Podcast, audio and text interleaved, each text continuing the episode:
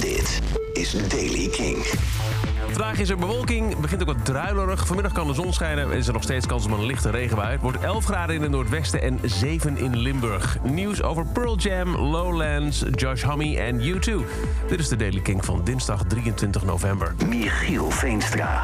In een nieuwe aflevering van de podcast Audible Original Words and Music... heeft Eddie Vedder van Pearl Jam verteld over wat er gebeurde eh, met de band na het drama op het Roskilde Festival in 2000. De directe aanleiding was de tragedie op Astro World.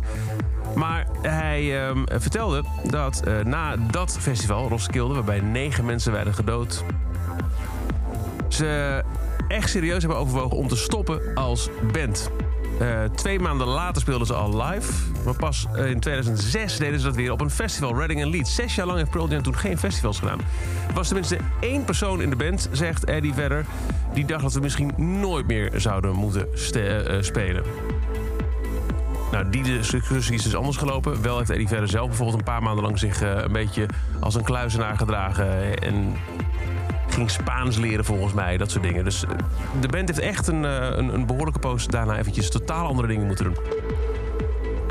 FestiLeaks komt met wat namen die zomaar zouden kunnen opduiken op de line-up voor Lowlands 2022. Nadat het Finse festival Flow de eerste namen bekend heeft gemaakt, aangezien het namelijk een week voor Lowlands plaatsvindt.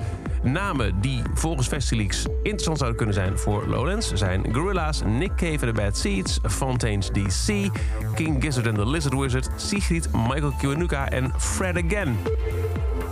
Het blijft doorslepen. De vechtscheiding tussen Brody Dell en Josh Homme. Nu is het weer in een nieuwe rechtszaak zover gekomen dat de rechter Brody Dell heeft schuldig bevonden aan het overtreden van de wet. Omdat ze uh, de vijfjarige zoon niet naar Josh Homme had gebracht. Terwijl dat wel de bedoeling was volgens de rechterlijke order die bepaalde dat Josh zijn kinderen eens in de zoveel tijd mag zien. Drie andere aanklachten, waaronder bijvoorbeeld dat de tienjarige zoon niet kwam, die werden verworpen omdat de tienjarige zoon dat zelf niet zou willen hebben gedaan, het uh, bezoek dus. De rechter, de rechter luisterde naar argumenten dat um, uh, Delhi ook de wet had overtreden door FaceTime-gesprekken te weigeren. Maar na het horen van bewijs dat de kinderen het nummer van hun vader zelf hebben geblokkeerd in mobiele telefoons, werd ook die aanklacht verworpen. En U2 is druk bezig met een nieuw album, dat heeft The Edge gezegd in een nieuw interview. We are firmly locked in the tower of song and working away on a bunch of new things. Iets van een release datum is nog absoluut niet uh, aan de orde. En dat is over de Daily Kink. Elke dag in een paar minuten bij met het laatste muzieknieuws en nieuwe releases. Niks missen? Luister dan elke dag naar de Daily Kink in je favoriete podcast app op kink.nl of in de Kink app.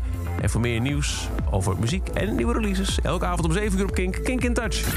Elke dag het laatste muzieknieuws en de belangrijkste releases in de Daily Kink. Check hem op kink.nl of vraag om Daily Kink aan je smart speaker.